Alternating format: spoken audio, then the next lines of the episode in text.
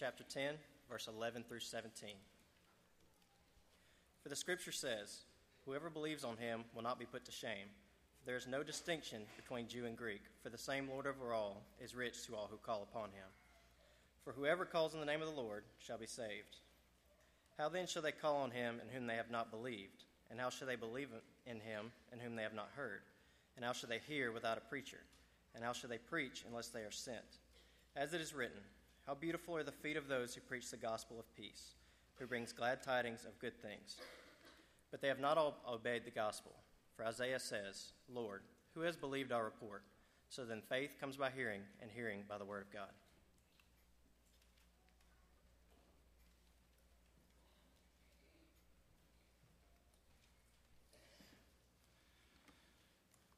My friend Harold Savage, dear friend of mine, who preaches over on the east side of Atlanta, sometimes when we are able to talk or text on Mondays, I'll ask him how it went on Sunday during his time in the pulpit and how worship went at Snellville and those kinds of things. And sometimes he'll respond, well, it was a double blessing. I, I got to preach and I got to hear myself preach. And, and if you know Harold, you know that he's not being braggadocious. He, he's that's Harold. But uh, I couldn't help but think about that, as well as a couple of passages when uh, Pharis was up here announcing the total for your generous contribution for storm relief. Uh, that really is a double blessing in a sense, and here's what I mean by that. When Paul was ending his letter to the Philippians in chapter four and verse seventeen, I believe it is, uh, no, sixteen, he said, for even when I was in Thessalonica, you sent to my need once and again to meet my necessities. So he was commending them and thanking them for uh, giving to his work and to helping to support him. But then in, in verse uh, seventeen is where he says, but I seek not the gift, I seek the fruit that abounds to your account. Paul is of the spiritual caliber that he's able to see that when a child of God gives a gift, and he's doing something in the name of the Lord, and he's giving that gift in God's name and for a godly purpose, that we are as much blessed as the people who receive the gift. And I know that's hard for us to imagine in a practical way because those people desperately need monetary aid, but we really are blessed when we give, and I, I hope that we all fully appreciate that. You are to be commended for your generosity.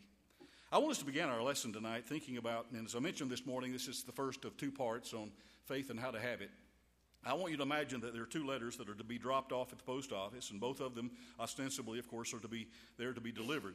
And one of those letters is, is written on crisp and very expensive stationery, the kind of stationery, mind you, that I would never buy, but it's still very nice, ornate, intricate, all this, you know, beautiful design on it, and it's beautifully written, and, and it's typed, and then on the address, it's all done in calligraphy, but the problem is it doesn't have a stamp on it. The other letter that has been dropped off at the post office to be delivered is written on cheap paper. It's written in pencil, it's smudged, it's filled with all kinds of mispronunciations, or at least misspellings, and, and with bad grammar, but it has the right stamp. It has the right amount of postage. Now, the question that I want to ask, and this is basically a rhetorical question because it's a very obvious question, is which of those two letters will get delivered? It's not going to be the beautiful letter written or, on intricate and ornate uh, stationery. It's going to be the letter that's written on cheap paper because it has the right stamp. It has the right postage on it. So our understanding of our relationship to God and even our prayer life is simply to say that it is not the eloquence and the form of our prayers that gets them delivered. It's the stamp of faith. May I say that again? It is not the eloquence of our prayers that gets them delivered. It is the stamp of faith that goes with those prayers. Paul was certainly, or James rather, was of that uh, a mind when he wrote by inspiration in James chapter one. And in verse uh, five, I believe it is, where he says, if any man lacks wisdom, let him ask of God, who gives to all men liberally and upbraids not, and it will be given to him. But verse six says, but let him ask, what's this, in faith. For he who does not ask in faith is like a wave of the sea driven by the wind and tossed. Let not that man think that he shall receive anything from the Lord. James is of the mind, and again, this is the mind of God speaking through James by inspiration, that when a child of God, even when we pray, when we go to the throne room of God and we're, we're talking to him in our prayer life, we need to be doing that in faith. Faith is the postage that gets that prayer delivered to God himself. Now, I don't know what all of you good people are going to be able to accomplish in your Christian lives as you sojourn here on this earth. But I can tell you, because I know from Scripture, the Bible tells me so, I can tell you the yardstick that will be used to measure what it is that you accomplish. And you may be thinking, well, what we accomplish is unquantifiable, but I believe that there is a yardstick that God's Word speaks about. And the Bible says this very clearly and very plainly in Matthew chapter nine and verse twenty-nine. We're going to be recurring and coming back to that from time to time in the next two lessons, Lord willing. Here's what Jesus said, according to your faith, be it unto you. And I know that that is said within a specific context, and, and I would encourage you to go back and to look at the context and to assure yourselves that we are not taking that out of context. But I do believe that there is a general spiritual principle that Jesus wanted those disciples then and us today to understand. According to your faith, be it unto you. That's important. Get that. It is not according to your fame or your notoriety.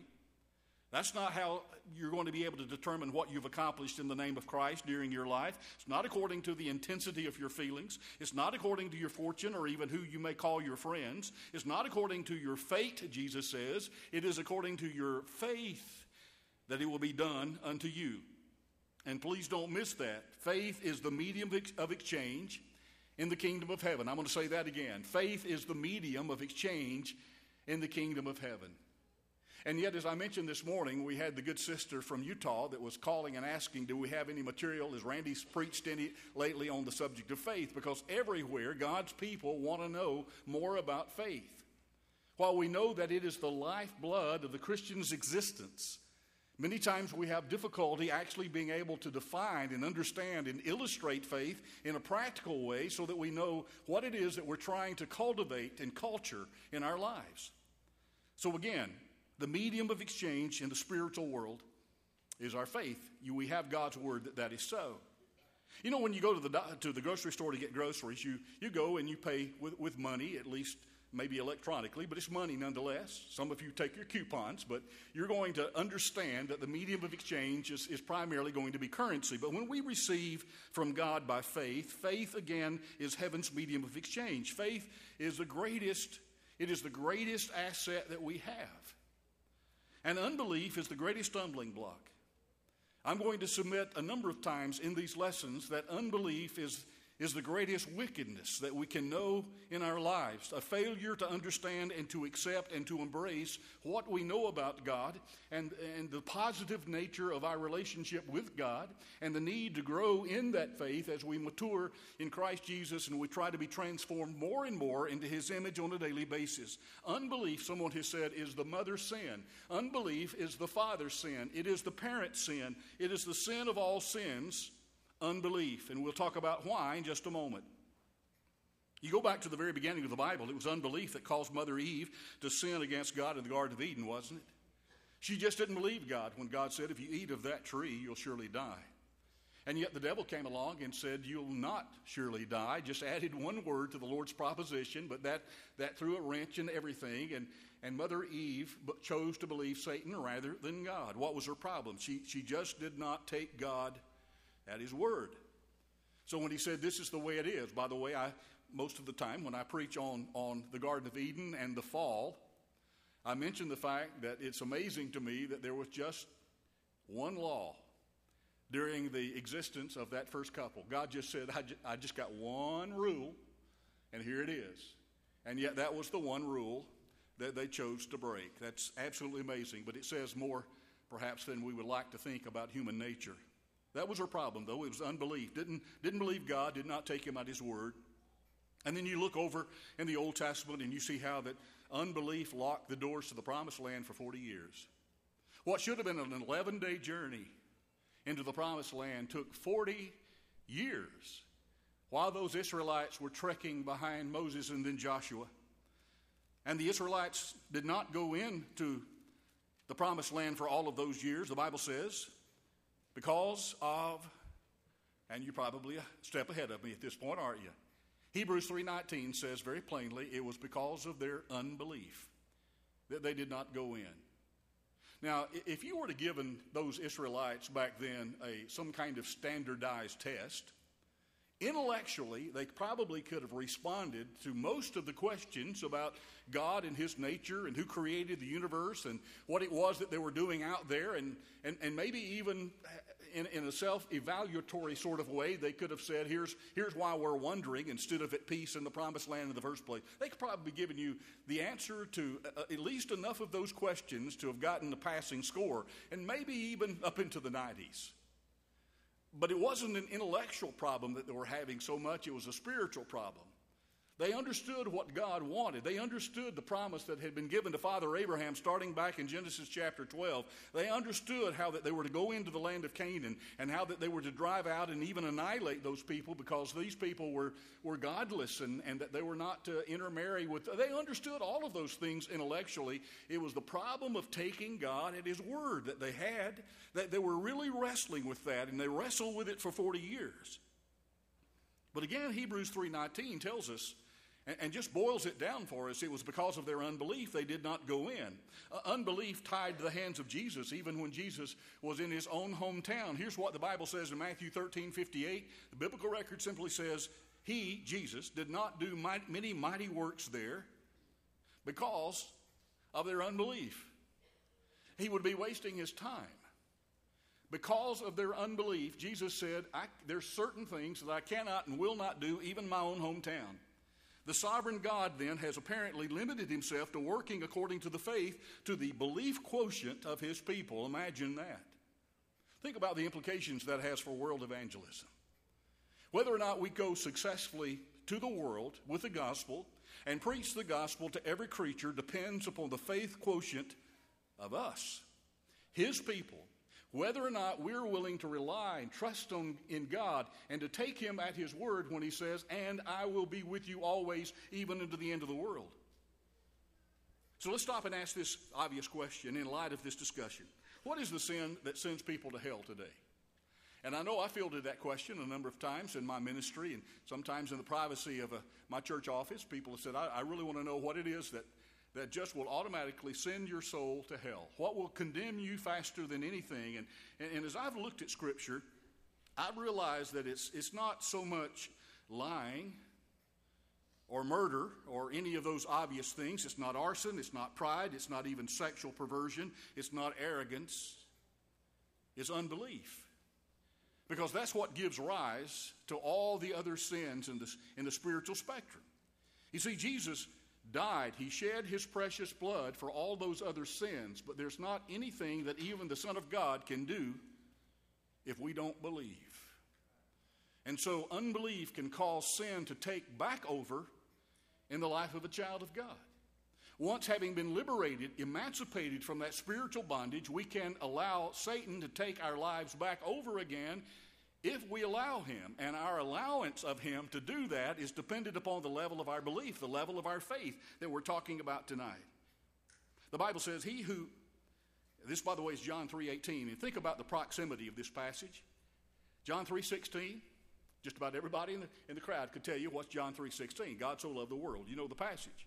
Verse seventeen, God sent not his son into the world to condemn the world, that the world through him might be saved. But I think it's interesting that two verses after the golden text of the Bible, in verse eighteen, here's what Jesus says. He who believes in him, that is in God, is not condemned, but he who does not believe is condemned already because he has not believed. That is, unbelief itself will cause a person to be lost. Because if you don't believe, there's nothing else that can, can happen for you in a positive and beneficial way in your spiritual life. God can't do anything with a hard and disbelieving heart. Mark it down. It's unbelief that shuts the door to heaven. I hope that if I stopped right there and Art led us in the song of invitation, we would have learned enough or been reminded of what we already know about the subject of faith to take sin very seriously in our lives and also take the cultivation of faith, the growth of faith in our hearts and lives even more seriously. You may remember that Jesus said in Mark nine in verse twenty-three, if you can believe, all things are possible to him who believes. And I know that that is not some kind of uh, spiritual panacea. That doesn't just mean that all you got to do is just, you know, give God your Christmas list and really believe that he's going to give it to you. And guess what? Next morning it'll be right there. That's not what the passage is dealing with at all. The Bible says, for example, in, in the book of Romans, that the just shall live by faith. That's Romans one and verse seventeen. The just shall live by faith. Just as you and I live physically by breathing air and taking in nourishment from food, the Lord wants us to know that you live spiritually by faith. Faith, again, is the lifeblood of a Christian's existence. Think for a moment of all that comes to us by faith, and I, I can't make this list infinitely long because we don't have that much time. I just want to mention a cross-section of some of the things that the Bible itself affirms that come to us by faith. Faith is the vehicle by which these things are delivered. These blessings are delivered to our lives. First of all, salvation. Romans chapter five, verse one, therefore, having been justified by faith, we have peace with God through our Lord Jesus Christ. So justification, salvation itself comes by faith. The fullness of the Spirit, Galatians three fourteen, that the blessings of Abraham might come upon the Gentiles in Christ Jesus, that we might receive the promise of the Spirit through faith. Victory over the world, you know, First John five verse four, where John said, for whatever is born of God overcomes the world, and this is the victory that overcomes the world, even our faith. We even have a song that we sing about that one. Victory over Satan comes by faith, above all taking the shield of faith, with which you will be able to quench all the fiery darts of the wicked one. That's Ephesians six and verse sixteen. And then finally, our sanctification, those who are sanctified by faith in me, Acts twenty-six eighteen says. Now, while we could make that list much, much longer, we won't. But think then on the, the, on the converse side of that, on the other side of that coin, of all the problems that come to us when we do not have the right amount of faith in our lives. And, and by that, I don't mean just to say, you know, like you go to the faith station and say, fill her up. That's not how that works. But I am saying that if we're not living in faith and by faith, if we're not here with the primary objective and priority in our life to glorify God in everything that we do and say and even in what we think, then we've missed the boat in terms of how God wants to operate in our lives and how we can be most effective as ambassadors for Him as we walk in this world for Jesus. Think of all the problems that come when we don't have that faith. Worry. God, I, I didn't... I just didn't think you could handle this. People worry all the time. Why? Primarily because of a lack of faith in a benevolent God, who has said that all things work together for good to them that love the Lord. Loneliness, when God seems so far away. Guilt. You know, our, our guilt gland is overactive because we don't trust God for cleansing. Someone who says that faith, watch this carefully, church. Faith is our acceptance of God's acceptance of us. Do I need to say that again? Faith really is our acceptance of God's acceptance of us. And I know a lot of Christians who've never really accepted the fact, the immutable promise of God that you are my people. And that is a sad, sad way to live. And it is a spiritually impotent way to live. And God wants us to have more joy and more peace in our lives than, than to live like that. And, and, and even disobedience for, for all the reasons that we've already established tonight. If I truly believe God's word, especially about sin and its consequences and how that it can incrementally erode my soul every time I violate God's will for me, I would not violate God's will if I really lived by faith.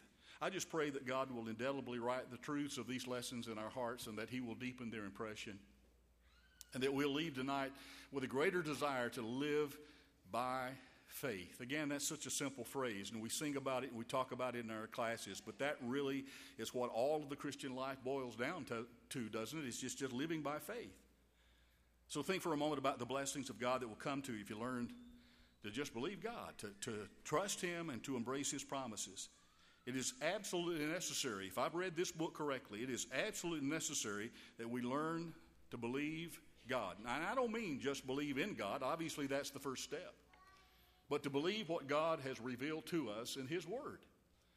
And we can't believe promises that we don't know about, so that means that we need to be people of the book. So consider with me the following factors that will help you to do just that. That is to build a vibrant faith in the immutable words and the promises of God. And the good news for you tonight is we're only going to deal with the first one. We'll talk about the next two, Lord willing, uh, next Sunday night. But the first one is simply the reality, the reality of biblical faith. Romans ten, verse eleven says it like this. Whoever believes on Him shall not be put to shame. I'm tempted to stop here and preach, but I'll just say this. There has been so much controversy going on in our country lately. Amen? I mean, it, it is, you gotta, you gotta medicate before you can turn on the T V anymore. You, and, and, and you just wonder, these United States of America, are we really that united anymore? It's kind of like the church secretary one time who answered the phone, and the person at the other end of the line said, "Is this the United Church of Christ? There is a denomination by that name. Is this the United Church of Christ?" She said, "This is the Church of Christ, but we're not united."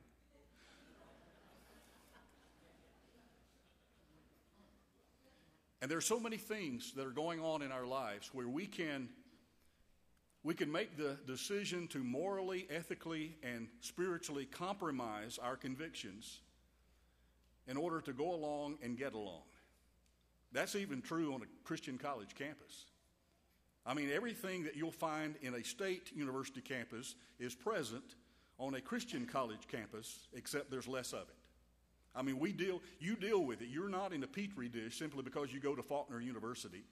You've got decisions to make every day for or against the Lord, decisions that will enhance your spiritual growth or decisions that will hurt and erode your soul. And so we all have those choices that we have to make. But, but I, I love Romans ten eleven in this regard, regard. Whoever believes on him will not be put to shame. When it all comes about and the Lord comes back with his big ring of keys and says, "Gentlemen, it's closing time," and we all stand to be judged before God, his people will have no reason whatsoever to feel shame for what we have done in the name of the Lord Jesus Christ, of course, and for the convictions that we hold. We're not going to say, "I spent my whole life on the wrong side." No, we're going to realize that the good guys win. Revelation seventeen fourteen reminds us of that fact. So faith, and I really want to hammer on this for the last few minutes tonight, faith must have the right object in order to be real faith, not just believing in any old thing. You know, sometimes people say, "Just have faith, just believe." Sometimes you even see that in a sports audience, don't you? You know, when an improbable team has just kind of played above themselves for a season, and whether it's courtside or fieldside, you'll see signs of people go, you know, "We believe." And, and I, I remember seeing that in Major League Baseball for a few years. "We just believe," as if belief would propel you to greatness and to winning the World Series or whatever. And sometimes we want to do that spiritually. People say, "Just have faith, just believe." And when a person says that to me, "Just have faith," the first question in my mind is, well, faith in what? Or if they say, "Just believe," the first logical question I think of is, well, believe what? Faith must have an object. And I'm submitting for your consideration tonight and next Sunday night that real biblically defined faith must have the right object, or it isn't biblical faith. It isn't the kind of faith that will carry th- us through this world into the next one. I'm just telling you tonight, there is no power in faith alone. People have faith in a lot of things in this world that do not merit believing in, and you know that, and I know that, so don't think that there's something mystical or magical about just believing. Remember that your faith and mine is no better than its object. Misplaced faith, in fact, is dangerous. We see that around the world constantly. It's not the kind of faith that will move mountains. Remember, the Bible says in Mark eleven twenty-two that Jesus said to them, "Have faith in God." Jesus never said, "Just have faith" or "just believe." He identified the object. Have faith in God is what Jesus constantly was reminding people that they needed to do. There's a lot of people today that really think that, and I know this from conversations and also from a lot of reading, that, that faith is just really positive thinking.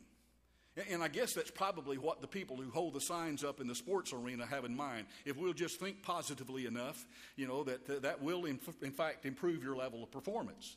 And we just might win the game or whatever. But that doesn't work in the spiritual realm. Faith, real faith, is not just positive thinking. Now, it will help you to think positively, And, and there's nothing wrong with positive thinking, and there's a whole lot to commend it, because you've heard me preach, and you know I believe that. But a lot of people think that there's something mystical and magical about just only believing.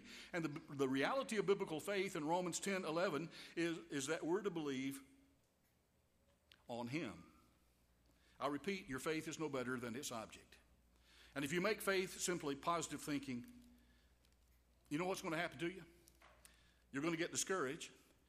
But there's going to come a time in your life when you are in a tough cir- circumstance and you're trying to think positively, but you're just not able to do it. You can't find anything about that situation that is positive to accentuate.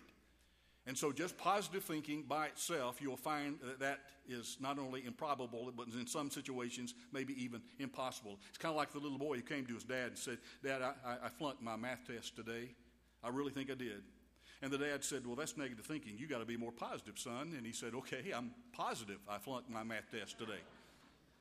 You know, if you're just looking inside of yourself at your own personal resources, and you're trying to use that as the basis for thinking positively, actually you're going to find that rather than encouraging you, that's going to discourage you, because after a while it's going to dawn on you that you do not have what it takes of your own resources in and of yourself to get the job done.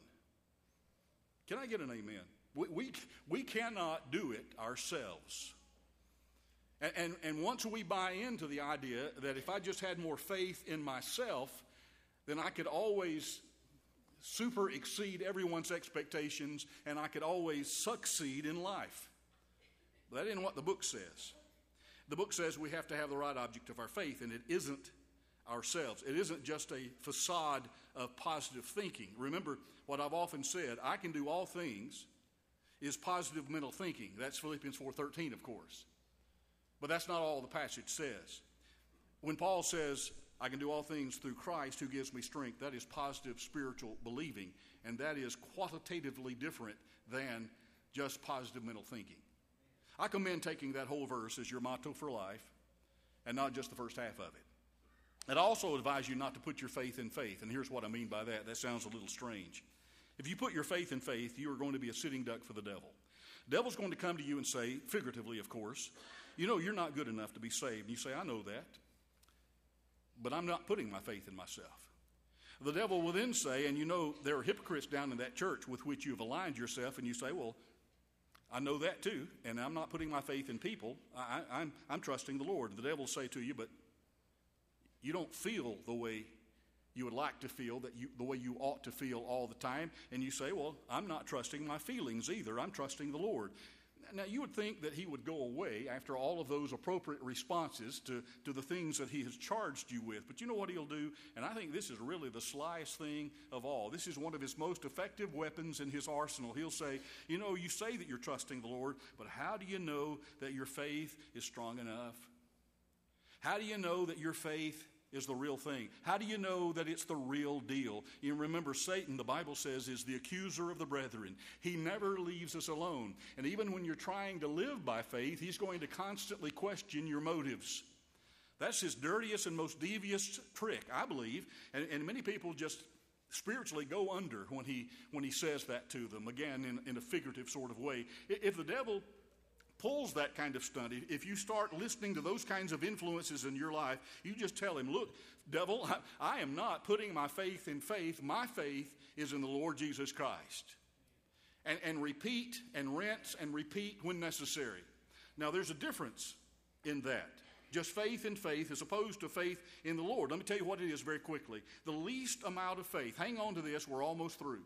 The least amount of faith in the right object is better than strong faith in the wrong object.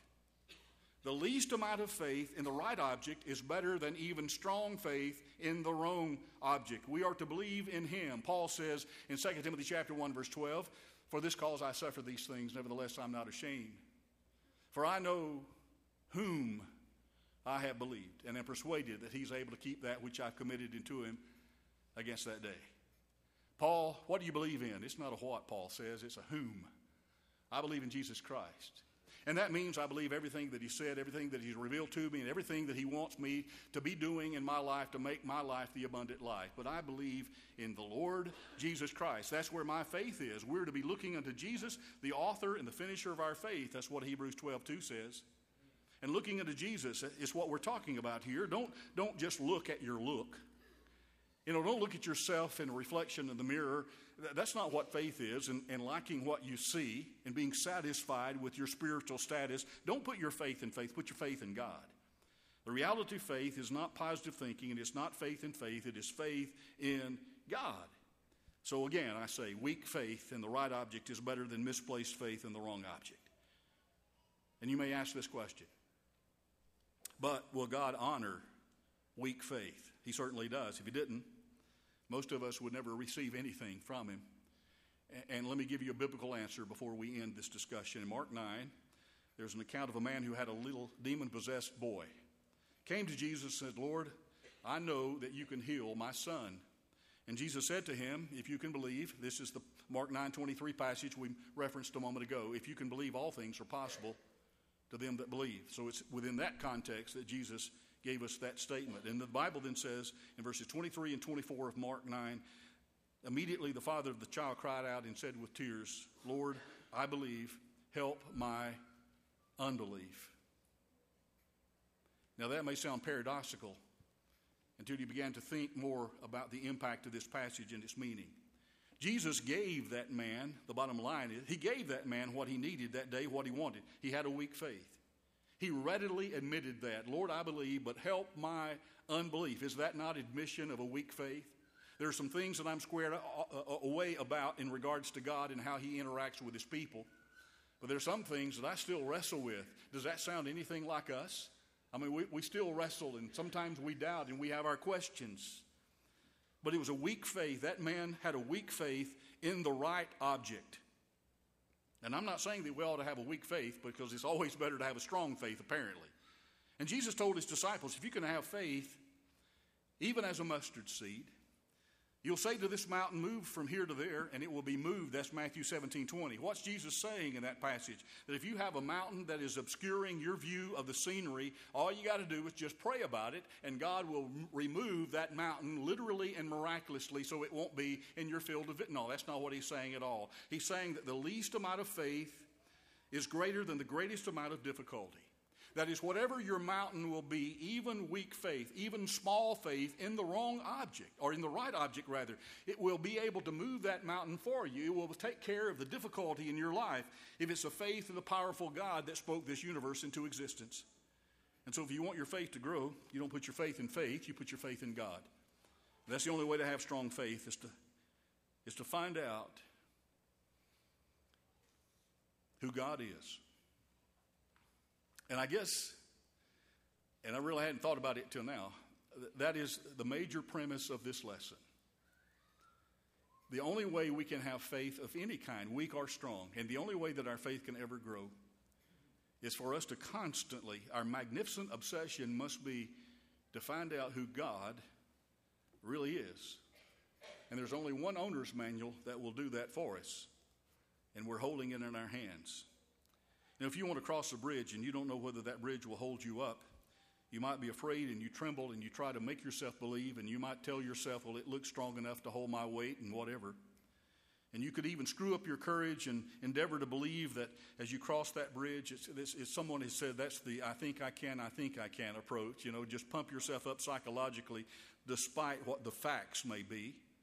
But that would be ridiculous. All you need to do is just look at the bridge.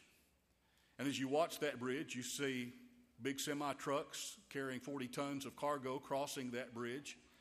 And after you've done that for a while, you realize it's not going to be a problem for me and my little car to go across that bridge. So when you see the bridge, when you understand what the bridge was designed to do and can do, it's going to be very easy for you to cross that bridge.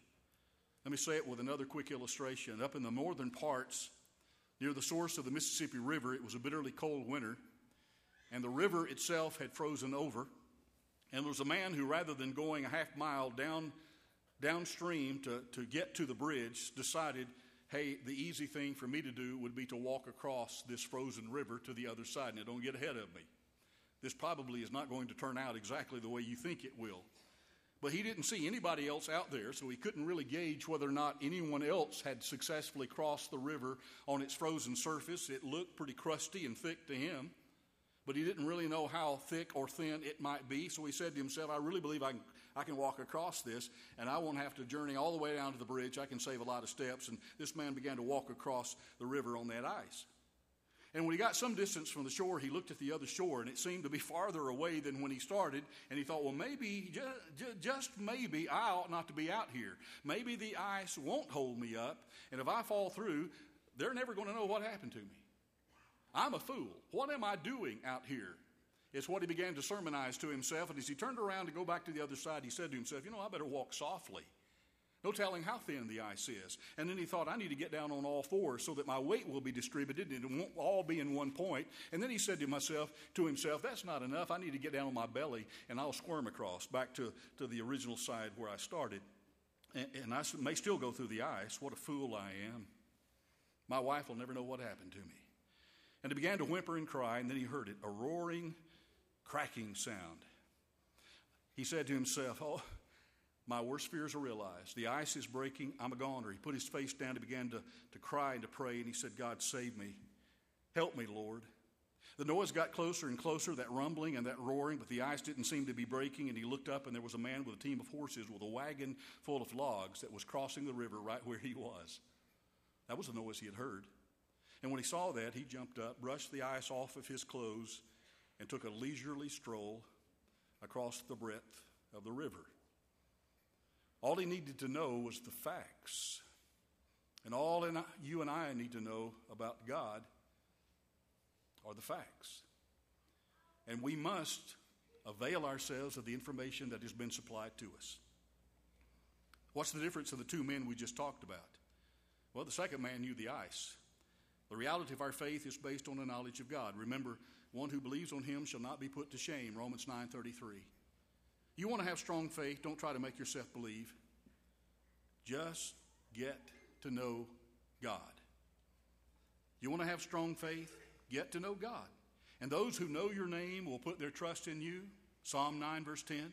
Daniel eleven thirty-two, the people who know their God shall be strong and carry out great exploits.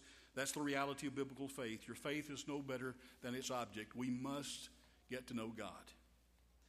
A blind girl one day was caught in a fire on the tenth floor of a building. She could make her way to the window, but of course, being blind, she couldn't see anything, and so she was terribly frightened. She felt the heat. She could smell the smoke as it grew denser. And then she heard a fireman below who was yelling, and apparently he was doing it in her direction, and he was encouraging her to jump. He would say over and over again, jump, just jump. And the fireman said, if you don't jump, you're going to die. You just take the risk and jump, and, and I promise we'll catch you. And it's bad enough to jump from ten stories up, but to jump when you can't see where you're jumping is absolute terror, and that's exactly what the young girl was experiencing. And in the middle of that chaos and confusion, she then heard another voice that said, sweetheart, jump, I've got you. And she said, yes, Daddy, I'll jump. Her father had arrived on scene. It was his voice that she heard. And she jumped into the safety of their arms. What I'm saying is that faith really does constitute not a blind leap in the dark, but it does constitute a willingness on our part to jump, to accept God's love and acceptance of us, to be willing to do everything that God has prescribed in order to have our sins forgiven. That includes uh, this faith we're talking about that leads us to repentance, being sorry for the way we've lived our lives, and a corresponding determination not to live that way anymore, to confess Jesus as God's Son and be baptized to have all of our sins washed away. And maybe for some of you tonight, it isn't a, a question of the facts. You've studied enough to know what God wants you to do. Right now, all you need to do is just jump while we stand and while we sing.